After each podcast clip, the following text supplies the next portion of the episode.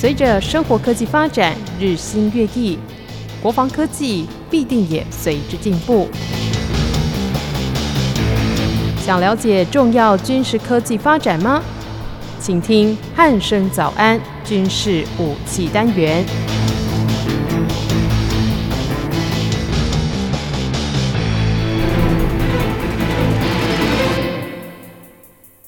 各位听众朋友，您好，欢迎收听今天的军事武器单元，我是易明。今天邀请到全球防卫杂志的主编陈国民主编来到节目当中，国民哥你好。呃，主持人好，各位听众大家好。嗯，国民哥最近哦，这个共机的一些举动哦，真的是呃，可以说是让人蛮担心的哦。就是呃，在三月二十六号的时候，他们总共来了一个这个架次的数量有点多，高达二十架哎。那在三月二十九的时候，又来了大概十架左右的这个飞机哦，来就是我们的西南空域进行这个袭扰的部分哦。那这么大举的，就是袭扰我国的这个空域哦，不知道国民哥您对这件事情的看法是什么呢？我们这样来看哦，其实不只是哈，这三月二十六跟三月二十九，那其实这两天其实国防部都有发布哈，这个攻击的西南空域的一些动态啊，不管是一架或两架哈，其实。都有持续在进犯我们的西南空域。是，那我们这个假定的前提是说，呃，西南空域是我们假设哈要防范的话呢，那其实军方呢就必须哈公布说啊，今天哈哪一个架次哦，今天有几架次进犯，甚至把哈机种哈跟相关的示意图哦都公布哈，这个是一个呃民主化国家的常态。那我们要来看哦，就是说呃上个礼拜哈要放假的前夕，刚好哈，其实这也都是跟呃政治情势有关系哦，刚好就是。那时候呢，我们的驻美代表哈，他们的海岸巡防队哈，跟我们的政府哈，跟哦美国的海岸巡防队哦签订一个合作备忘录哈。那这个合作备忘录呢，那有些外界哈解读说啊，这个是呃未来哈，有可能是哦台美这个海巡队哈要当做第二海军啊等等的。但是我们就实际面来讲哦，这个。基本上是过滤的哈，那嗯，如果说哈签订哈这个海巡备忘录，能够哈透过哈美方其实他们美国哈要防守的海岸哦相当的漫长哈，他们的海岸防卫队哈建制非常的完全哦，那相关的搜救经验哈，然后临检的经验啊等等哈，会比哈台湾的海巡署的完整一些啊，来的呃完整跟丰富哦。那借由哈这个合作备忘录哈，如果说在日后哈在日后哈。发生海难啊，或是说我们比较高阶一点的灰色地带冲突的时候呢，哎、欸，如果哈能跟美国海岸防队取经的话，哎、欸，这个是一个好事。嗯，但是呢，虽然说这个对我们讲是一个好事，但是对中国来讲啊，这个可能就是不好的事情。是。那对北京政府来讲哈，当然他必须有所反应哈。那有所反应的话，其实在现阶段哦又不可能哦贸然开打的状况下呢，于是透过哦这个战机哦频繁的骚扰哦，或许哈是。中国唯一的手段哦，当然就是大概前两个礼拜前还有所谓拒买凤梨哈，拒买凤梨算是我们叫经济手段啊。那军事手段哦，我们之前有有讲过，比较快哦，比较迅速哦。那动不动呢，哎，居然哈呃，在上个礼拜哈，居然调动了二十架这个各种波次的战机哦。那当然啦，不是说一次二十架哦，是什么呃分时段哈，分批成一一批两架次或一批四架次哦，慢慢的、慢慢的哦，几乎一整天哦，呃，都让你拉警报啊。所以其实。这个对我们来讲是非常非常讨厌的事情。那没想到呢，呃，三三二九哈，那呃青年节哦，青年节是其实算是两岸应该共同去的。没想到他们又派了十架过来。嗯、那这个十架过来哦，基本上又是哈回应所谓的政治的举动啊。那一天啊，刚好一个波流总统哦来台湾好访问，做一个泡泡旅游和一个铺路哈。那其实呢，这个帛琉总统哦在。记者会呃也讲到过，其实哈稍微透露说，其实他有遭受到哈呃中国方面的压力哦。那呃没想到呢，这种压力，哎，中国把它转化成实际，实际说好，我那一天呢就派遣哦十架的战机过来。哦，你说骚扰也好，说侵犯也好，所以其实这个对我们来讲哈，就是他的动机就是说，哎，呃，因为哈台湾在国际外交上有所进展哦，所以就中国可能看不高兴或不顺眼，好，于是呢，他又透过哈这个军机哈来骚扰哈，来当做一个反应哦，这是他整个的脉络哈。那我们就军事面来看哦，前一波次哦，上个礼拜这二十架架次哦，有一个麻烦就是说，他们的就是歼十六战机哈，这个战机的架次蛮高的哈，那。歼十六战机，我们为什么要注意的？就是说，哎，第一个哈，它算是哈俄罗斯的 Su 三十三的中国版。嗯，那 Su 三十三呢，其实在俄罗斯空军哦，它是当做哈所谓的反舰载台。换句话说呢，歼十六战机呢，它可以担任哈反舰飞弹的发射载台。那其实它本身就是一个战斗机哈。那战斗机呢搭配哈这个反舰飞弹哦，然后如果说再搭配哈，比如说呃有部分的歼十六哦搭载反舰飞弹，然后有部分的歼十六战机哦担任所谓掩护机种的话，其实这个就形成一个海空战力哦。那这个战力呢，对台湾的水面舰艇来讲是非常非常麻烦哦，因为我们讲白一点哦，光是哦一架次或是两架次的歼十六战机哦，呃侵犯我们的西南空域，我们都已经很伤脑筋哦。在呃没想到说那一天哦，居然是多波次的歼十六战机过来哈。那歼十六战机哦，除了哈可以当做战斗机之外，其实它可以哈。搭载哈，就是他们国产的反舰飞弹哦，那对哈台湾的水面舰来讲哈，会形成比较多的威胁。这个是我们要看二十架次的用意在这里。那到后面哈，到后面就三二九那一天哦，这十架次的概念是什么？就是说这个十架次呢，包含呃预警机哈、干扰机哦，然后有所谓的战斗机哈。那台湾国防部呢，只公布的哈，我们算是说台湾的西半部的一些。空域的动态度，那没想到呢，当天的日本的防卫省哦，公布了他们呃航空自卫队呃一个航机图哦，那突然发现哈，其实有两架哈不明机哦，沿着这个公水道哈穿越过去。那如果说其实现在已经有一些有兴趣的读者哈，跟一些媒体有朋友已经把哈这两张图合并哈，那我们就可以看得出来说，哎，原来这个形成一个绕岛的趋势。那换句话说呢，比如说像歼十六哈这种战斗机哈，航程比较有限的话，其实哈它一般哈会从西南空域侵犯之后呢，再循着哈原路回去，但是呢，运八哈这种比较远程的，哎，它居然可以绕到哈台湾的东南边哦，东南边就是兰屿跟绿岛的下方哦。那如果说呢，这个时候再搭配哈日本航空防卫省哦发布的航机图，我们可以发现哦，比较有阴谋论的读者或听众会想说啊，原来这个会不会是说哈这个运八哈来进行一个绕岛的一个动作？那这个推论呢，我们要。值得哈推敲哈，那或许是真的。那目前呢，就现阶段来看，除非好，除非我们掌握到哈，就是说呃来的共来犯的西南空域的共机的架次的机尾编号跟哦日本防卫省的公布的一些运八它的机尾编号是一致的话呢，否则的话呢，我们宁可相信哦，这个是一个独立的事件哦。嗯，但是呢，就算是一个独立的事件，哎、欸，也不能轻忽哦，因为哈中国是。呃，南北哈算是同步同时间哦进行一个夹击哦，光这个不管是夹击或是一个绕岛，其实对台湾来讲哈，空防压力量都是非常非常大哦。因为哈，不管是运八或运九哈，它都可以哈耐航六小时以上。那我们的飞机跟战斗机飞行员哦，比较不容易经得起这么大的耗损哦。这个是。呃，共机哦，在上个礼拜哈，跟三二九哦，分别用二十架跟十架这种呃老台的概念的新闻概要。嗯，是，其实透过国民哥的说明哦，就是这个共机他们做这种扰台的这个行为，不管他派了几架次哦，其实感觉上都是有一定的目的性存在，不管他是这个政治啊，或者是有一些军事上面的目的哦。对，那接下来就要谈到一个比较重点的部分，就是关于我们的这个做法，我们应该如何去因应？国民哥就这部分的话，您是怎么看的呢？我们这样看，其实现在哈，因为现在科技的进步哈，那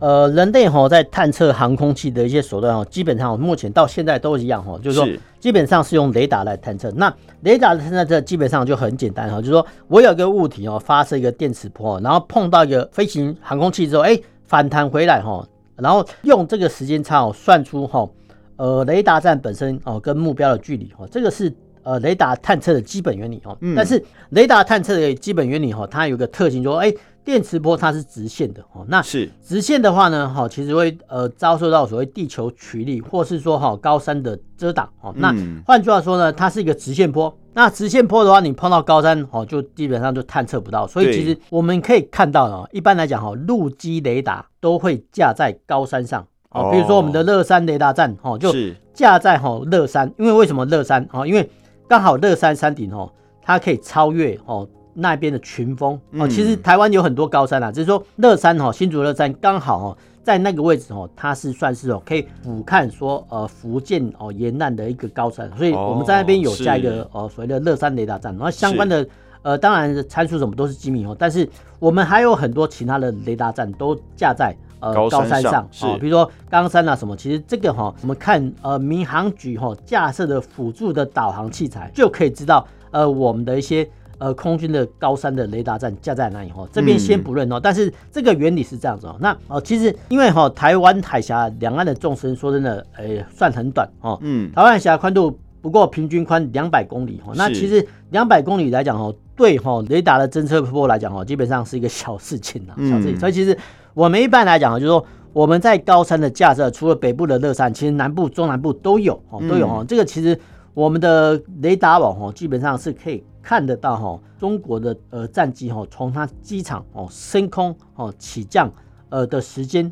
跟距离哦，这个其实我们都好探测得到。是，那既然哈，既然哈知道哈，假设哈今天哦从福建的惠安机场起飞一批两架次战机哈，哎。它朝着我们的方向过来哦，那我们的雷达波侦测到，那其实我们就可以算大致推算出说，哎，它大概哦到达中线哦，假设它的航向维持不变不变的话，就可以大概推测说，哎，这批战机哦大概什么时候会到海峡中线？那这个时候呢，雷达单位就可以通知战管、航管说，哎，通知哦空军地说，哦你要呃现在攻击一批两架次哦，什么时候会到达什么？地点哦，那、嗯、呃某某基地哦，请派遣哦在空机去支援，这个是整个拦截的过程。那这个各国基本上都一样。那我们来来讲哈，所谓的基本的拦截做法。那假设对方派遣一架共机来的时候呢，哎，其实而我们会派遣哦复数战机，那复就是呃复合的复哦，那复数战机的话讲白一点就是二对一。嗯、那基本上他们派遣一架。战机过来，我们通常会派两架，好，那这个两架的话，基本上就二对一的拦截，那为什么要两架哦？基本上就是僚机掩护长机，然后长机负责拦截一些概念哦。当然就是说，呃，一般常规吼都会派遣两架次哈。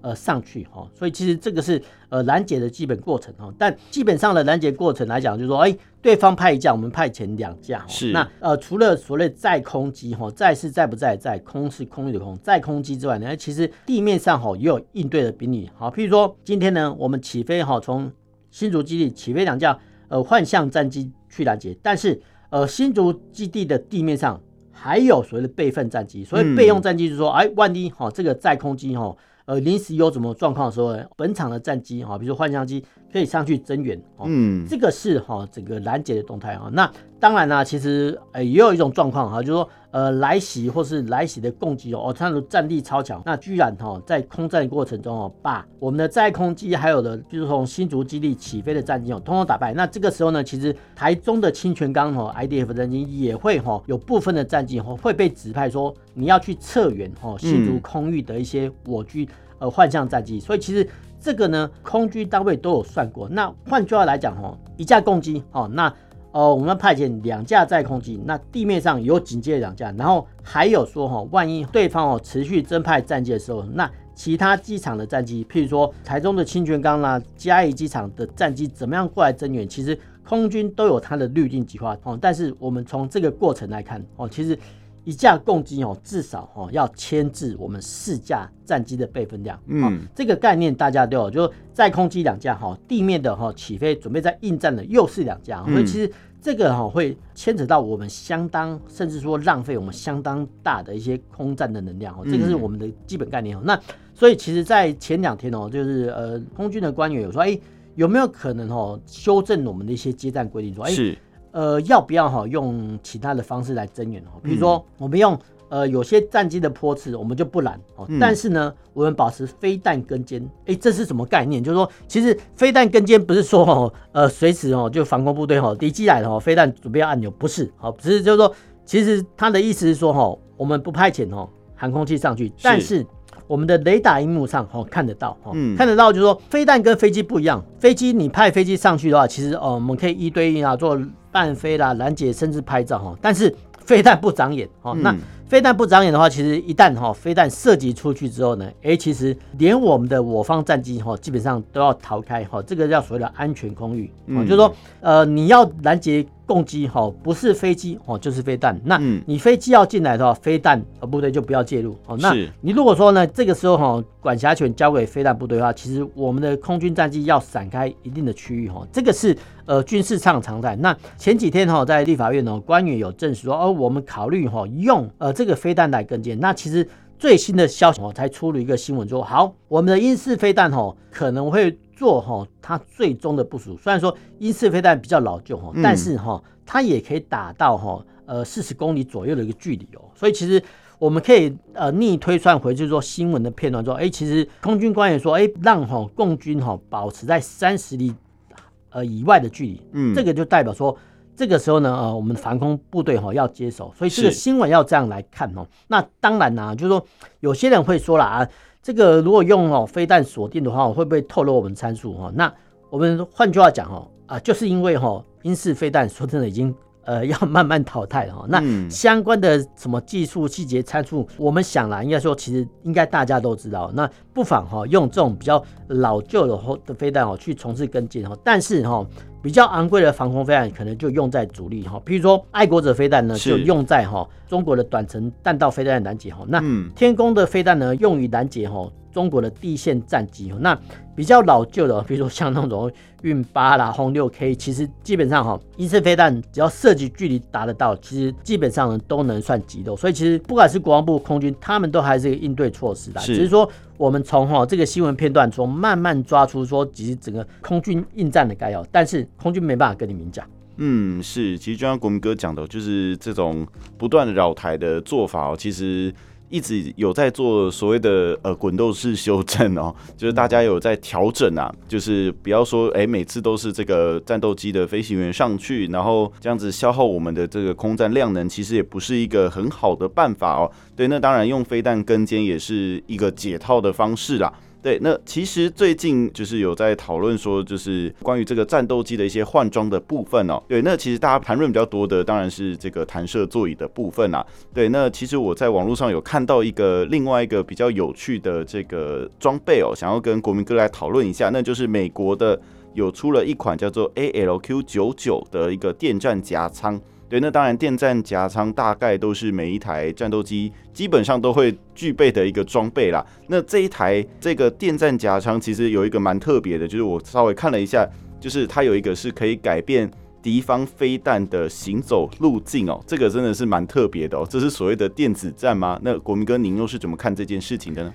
呃，我们这样来看哦，所谓电站夹舱哦，基本上这个叫所谓的电子战哦。那电子战呢，最早最早哦，居然是源自于所谓二次大战。其实哦，不管是盟军哦在登陆诺曼底之前的欺骗呐，嗯，还是说哈其他的航空器的作为，那基本上这个是最早最早的哦一个电子战的起源哦。那呃，其实电子战的一些军官哦，他们有个绰号叫老乌鸦哦，老乌鸦就是英文叫 Old Crow C R O W S 哦。那这个老乌鸦哦是。是说哈，美国呢在二次大战中哈，第一次使用电子战吼来破坏哈。呃，德军的通讯跟雷达，嗯，其实德军有雷达哈，是。那当时候呢，联合设备跟操作员的代号就叫 Raven 哈，就是乌鸦，好、嗯，所以其实他们这个 Raven IVN 的称号一直延伸到呃目前哦，那就取说呃乌鸦哈，因为啊原来电子战的部队叫乌鸦部队哈，那其实不是说他不讨喜，不是，他说其实他有这种偷窃一些不好的习性，那呃老外的用意很明显，就没错哦，我就是用这种。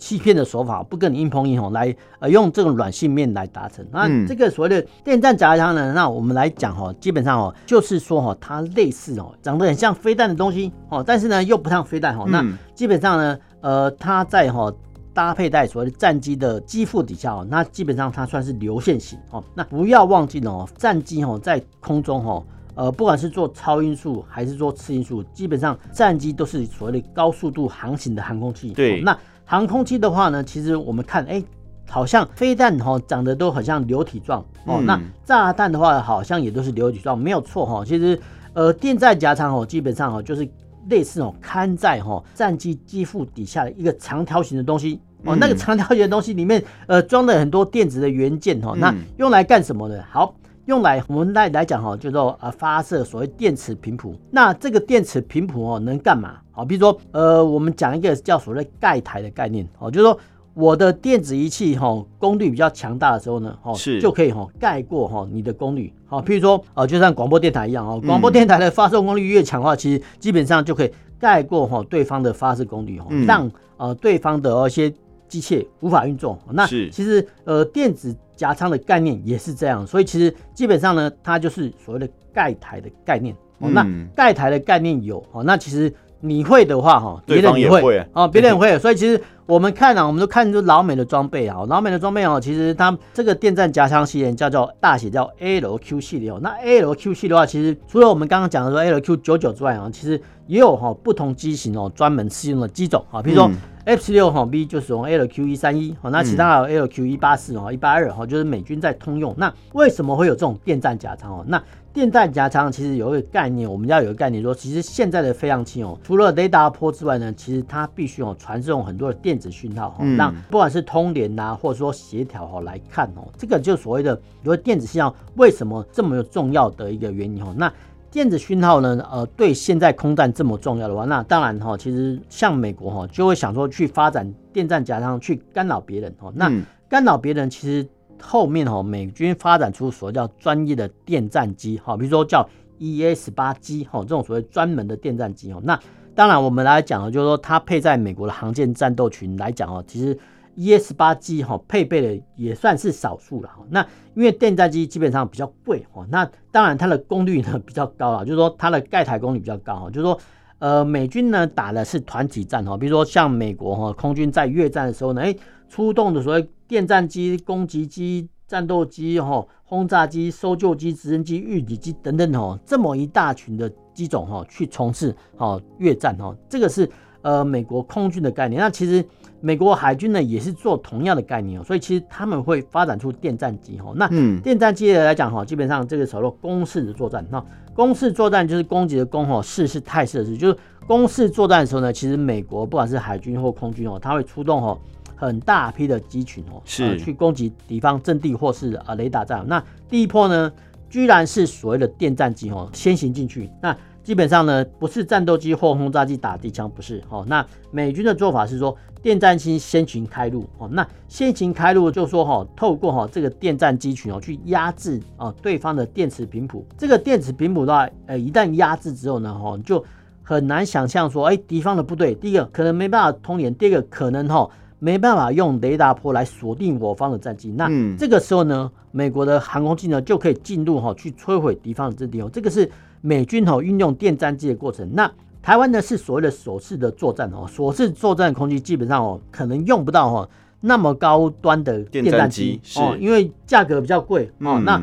美军装配的连自己都没有办法普遍装备，但是哈配备电战夹舱呢，哎其实。可能是个必要。那电站夹舱呢，很可能哦，不是去干扰哦对方强力盖台哦对方的一些呃一些仪器哦，但是哦可以避免说对方的战机哦施加哦对我们盖台的电磁频谱哦。我再讲慢一点，就是说配备哦电子夹仓的用意是说。哦，预防中国战机哦用强力的一些电磁波来干扰我们哦，这个是算是所谓的护身符。那我们的附身符就不是说跟它比盖台功率，不是，就是说呃让我们的战机哈去执勤的时候呢，能够不受哈对方的电磁波干扰哦，这个是很重要哈。那至于说哈，我们先前讲到说哈，透过电战夹舱哦，呃能不能哈让呃来袭的飞弹哦转变它的飞航路径哦？我想哈这个。还有待哈一些工程师上的努力，这个是一个方向哈。因为既然哈战机哈西挂了这个电站夹仓哦，那其实基本上来讲就是两对哈，就一副哦对。那在这么有限的我们叫载具的硬点之外哦，挂载之外哦，那当然哈它要发挥它的功用那。我们期望哈，期望就是说，挂了电站夹舱之后呢，哦，或许真的像哈制造商说的那么神奇哈，对方来袭的飞弹之后呢，可以转弯，可以像哈这科幻电影一样哦，呃，让他打不到自己，这个是我们的期许哦。对。但是我们最低限度就是说，好，我们挂了电子夹舱出去的战机哦，可以不受哈对方的电战机的干扰哦，来执行我们的任务哦，这个是我们最低的气球。但是我们要还是要讲一下，就是说，其实。呃，空军的每项装备都很贵哈，那最好呢是，比如说我们要换装啊，六十六加 F 十六 B 哈，最好是每一架呢都有它专配的这个电站夹舱哈。是。但是呃，我们要现实面来讲哈，就是说必须哈在预算哈都可以满足的状况下哈，才有可能达成这个要求，否则的话呢。可能是只有部分战机哦才能挂好这个电站甲舱，或是说呃在出好特殊任务的时候呢，哦这个特定的 F 十六机群呢才能挂好这个 F 十六呃电站甲舱，这个是我们要有的认知。嗯、是这个资源有限啊，必须做最大化的利用啊。也希望就是如果真的有这个机会的话，能够好好的把这个部分给补足哦。对，那另外一个想要跟国民哥讨论的议题哦，就是这个上个礼拜三月二十三号有一架这个美国的 RC 一三五。那逼近中国大概二十五的海里，那就是换算起来大概就是不到五十公里的这个距离哦。那也是号称史上美军侦察中国最接近的这个一次哦。对，那这件事情，国民哥你是有怎么看的呢？呃，这个没有想到三月十三号发生这么多事情哦。那虽然说报载哈，就是应该说，其实基本上啊，呃，媒体哦，就是根据很多呃社群的媒体哦来看，那其实。这个是从从北京一个智库叫南海战略态势感知计划哦，这个智库哦，他们很奇特哦，居然还有推特哦，就是他们的推特发表出来说，哎，美国呢有一架 RC 三五 U 哈，逼近中国二十二点三海里哦，那你乘以二的话，不到五十公里哦，那不到五十公里的时候呢，哎，这个新闻哦，大概只出现过一两天哦，就没有了哦，但是呢，连中国大陆的环球时报哦都有英文版哦来专门介绍说啊，不能这样就报道这个新闻，所以其实。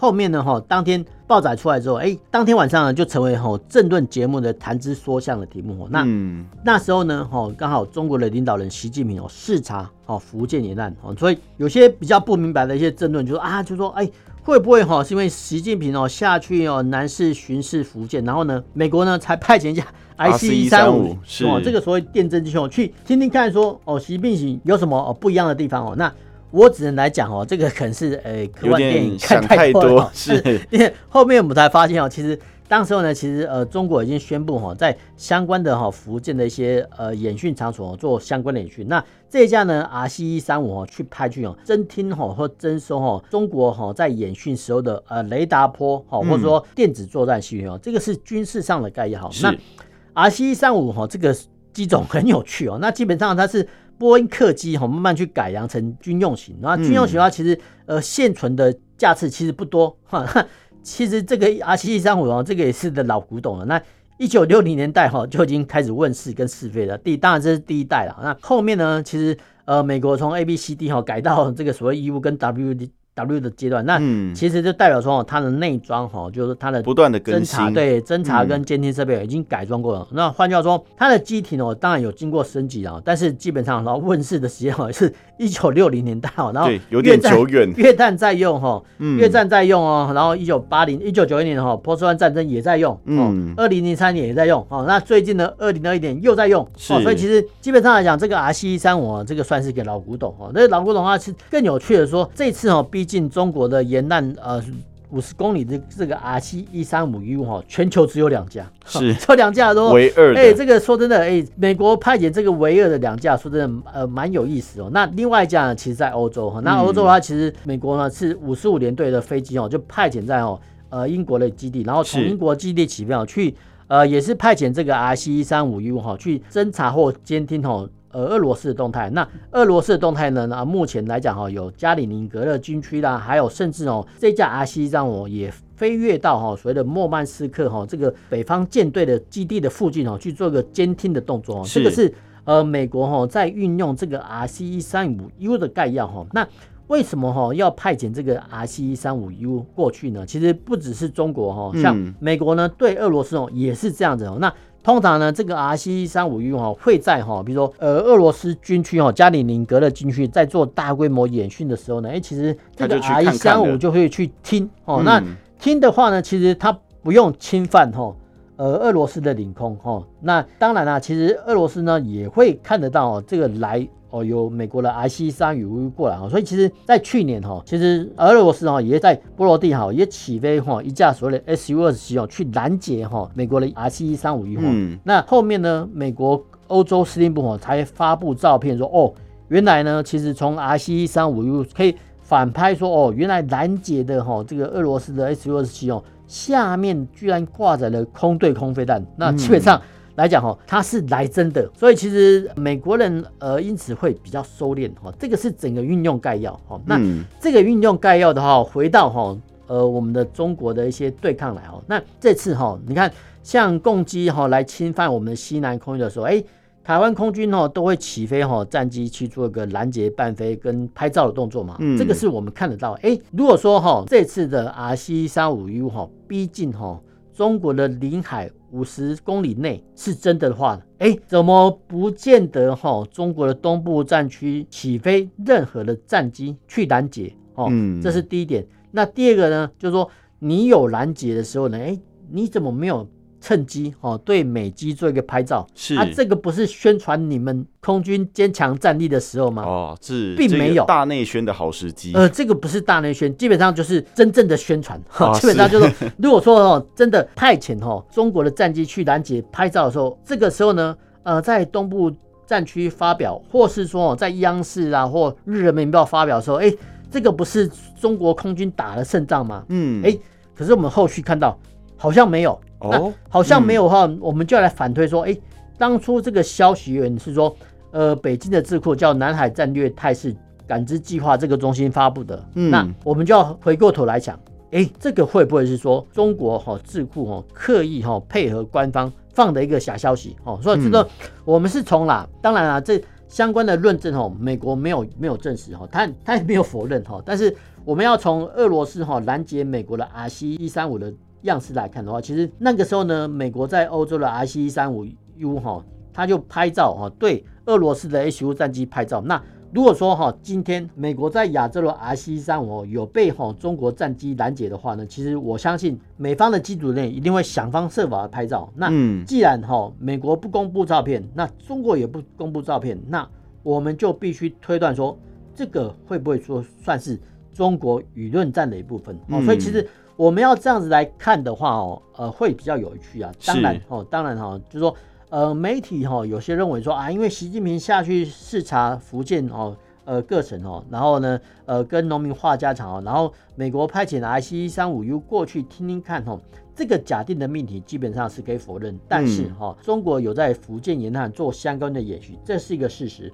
美国派遣 IC 一三五 U 过去监听也是一个事实，但是。有没有逼近到五十公里？基本上就两方面的情势来看，这一点必须值得商榷。哦，是，其实，在经过国民哥的说明哦，这一台 RC 一三五到底有没有近逼到五十公里之内，可能还是个未知数啦。就是因为毕竟没有相关的这个资料哦。对，那今天在经过国民哥的说明之后，相信各位听众朋友对于我们这个最近比较更热闹一些的这个西南空域有有了更多的认识哦。不管是共机他们派了多少架次。对，前前后后来了这个二十几架，然后又来了十几架，这种架次，这种比较数量庞大的部分哦，相信各位听众朋友应该对这个部分有了更多的认识哦。那当然，我们也介绍了这个电战夹舱在战斗机上面的一些应用哦。那也希望未来如果有这个资源跟这个预算的话，我们可以换好一点的这个装备哦。好，那今天的军事武器单元就到这里，我们下次再会喽，拜拜，拜。